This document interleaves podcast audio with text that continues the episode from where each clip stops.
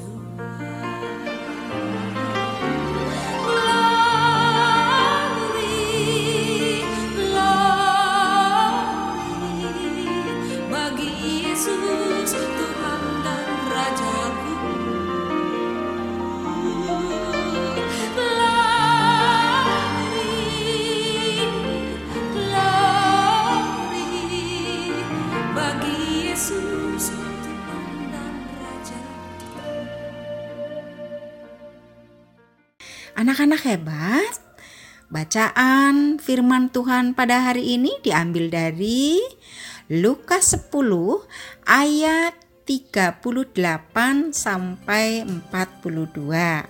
Anak-anak hebat, nanti kalian boleh baca ya. Jika ada waktu senggang, kalian boleh baca, kalian boleh ulangi lagi.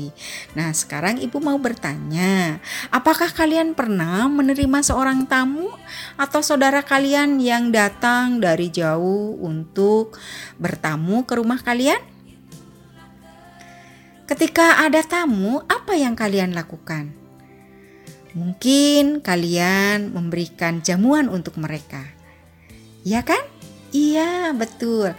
Memberikan minum atau makanan atau kue-kue ya untuk disajikan buat tamu kita. Buat tamu yang datang ke rumah kita. Nah, anak-anak, di dalam Alkitab juga ada cerita tentang dua orang wanita yang menerima tamu. Ya. Mari kita simak bersama-sama ceritanya. Dalam perjalanan mewartakan kabar sukacita, Tuhan Yesus dan murid-muridnya tiba di kota Betania.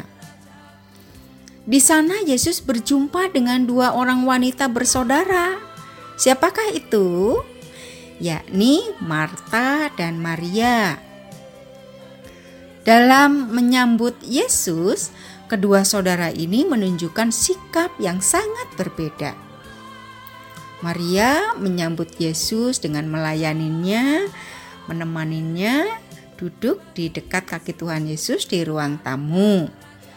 Sedangkan Marta melayani Yesus dengan sibuk di dapur untuk mempersiapkan makanan dan minuman untuk Yesus dan murid-muridnya. Tentu hal yang dibuat oleh Marta tidak ada yang salah. Karena Marta mau menunjukkan penerimaan yang pantas bagi tamu yang datang. Ya, kalau ada tamu tentunya kita jamu ya. Jadi Marta tidak salah memasak di dapur. Marta tampil sebagai tuan rumah yang baik untuk menyambut tamunya. Apalagi hubungan keluarga antara Marta, Maria dan Tuhan Yesus diketahui sudah begitu dekat.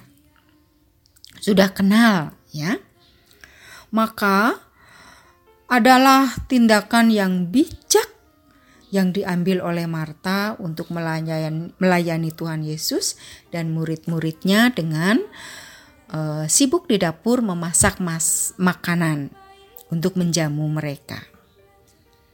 Tetapi apa yang diambil oleh uh, Maria, yaitu Maria mengambil sikap yang lain yang sangat berbeda dengan Marta.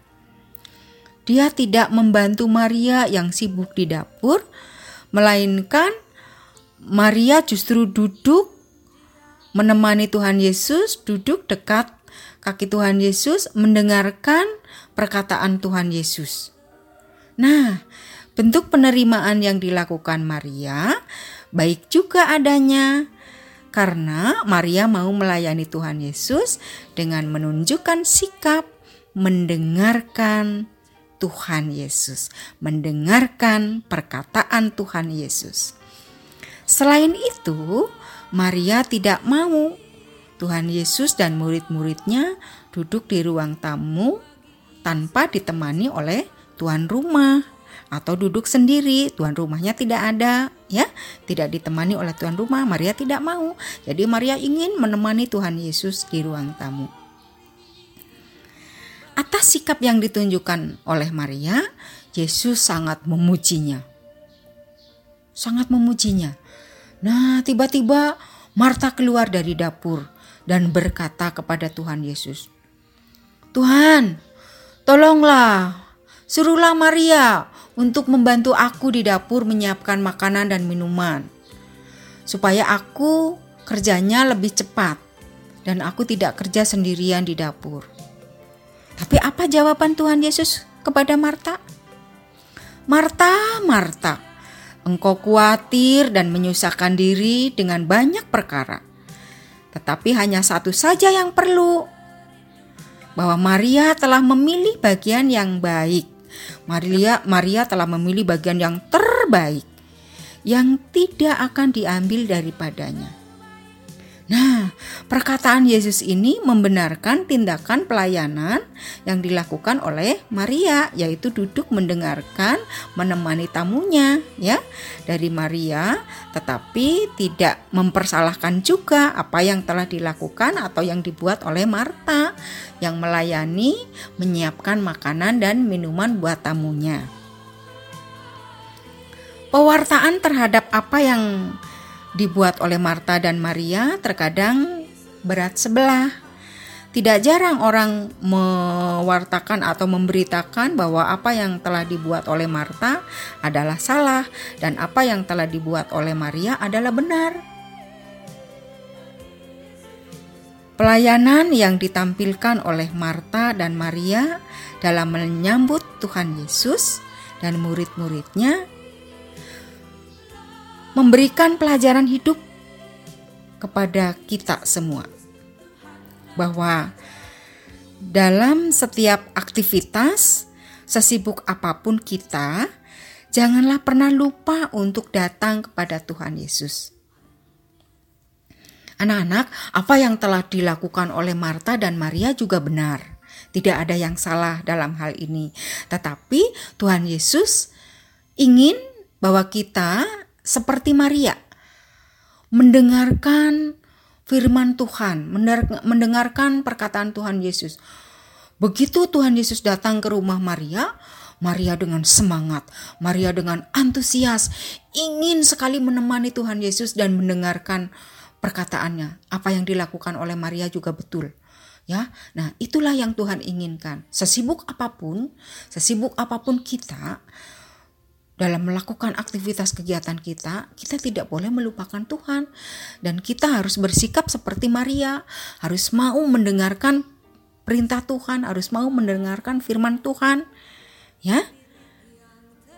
Nah, kita tetap punya waktu untuk Tuhan. Di dalam kita memberikan Tuhan memberikan kita Tuhan masuk uh, dalam kehidupan kita Biarlah Tuhan berbicara dan mencurahkan rahmatnya dalam kehidupan kita. Nah, apa yang paling diinginkan oleh Tuhan Yesus terhadap Maria dan Marta? Maria ini duduk dekat kaki Tuhan Yesus dan terus mendengarkan perkataannya, mendengarkan firman-Nya. Sedangkan Marta sibuk sekali melayani. Mereka sama-sama melayani Tuhan Yesus, tetapi dengan sikap yang berbeda. Tetapi yang paling diinginkan oleh Tuhan Yesus dari sikap Maria dan sikap kita sekarang bahwa Tuhan Yesus menginginkan agar kita membuat tempat untuk Tuhan Yesus untuknya tidak hanya di hati kita tetapi juga di rumah kita dan di dalam keadaan sehari-hari dalam kehidupan kita. Baik waktu kita di rumah waktu kita di sekolah maupun waktu kita di mana pun kita berada, kita harus tetap meluangkan waktu untuk Tuhan berbicara dan Tuhan mencurahkan rahmatnya buat kehidupan kita. Nah, anak-anak, sebagai ayat hafalan hari ini adalah diambil dari Amsal 23 ayat 12. Arahkanlah perhatianmu kepada didikan dan telingamu kepada kata-kata pengetahuan. Kalian harus serius, kalian harus semangat, kalian harus fokus. Ya, kalian harus fokus apa yang kalian lakukan, tetapi tidak lupa untuk meluangkan waktu buat Tuhan berbicara, buat Tuhan mencurahkan rahmatnya untuk kita, untuk kehidupan kita. Amin. Mari kita berdoa.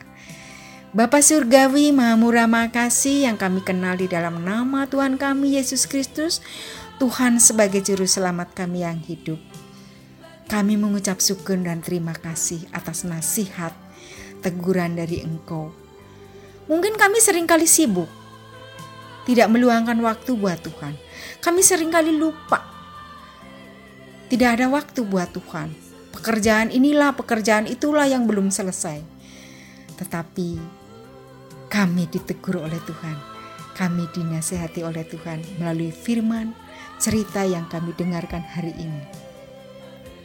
Kami akan memulai mulai hari ini untuk meluangkan waktu untuk Tuhan berbicara kepada kami dan untuk Tuhan mencurahkan rahmatnya untuk kehidupan kami. Terima kasih Tuhan Yesus. Dalam nama Tuhan Yesus kami berdoa. Amin. Selamat belajar, tetap semangat, tetap fokus. Tuhan memberkati. Terima kasih.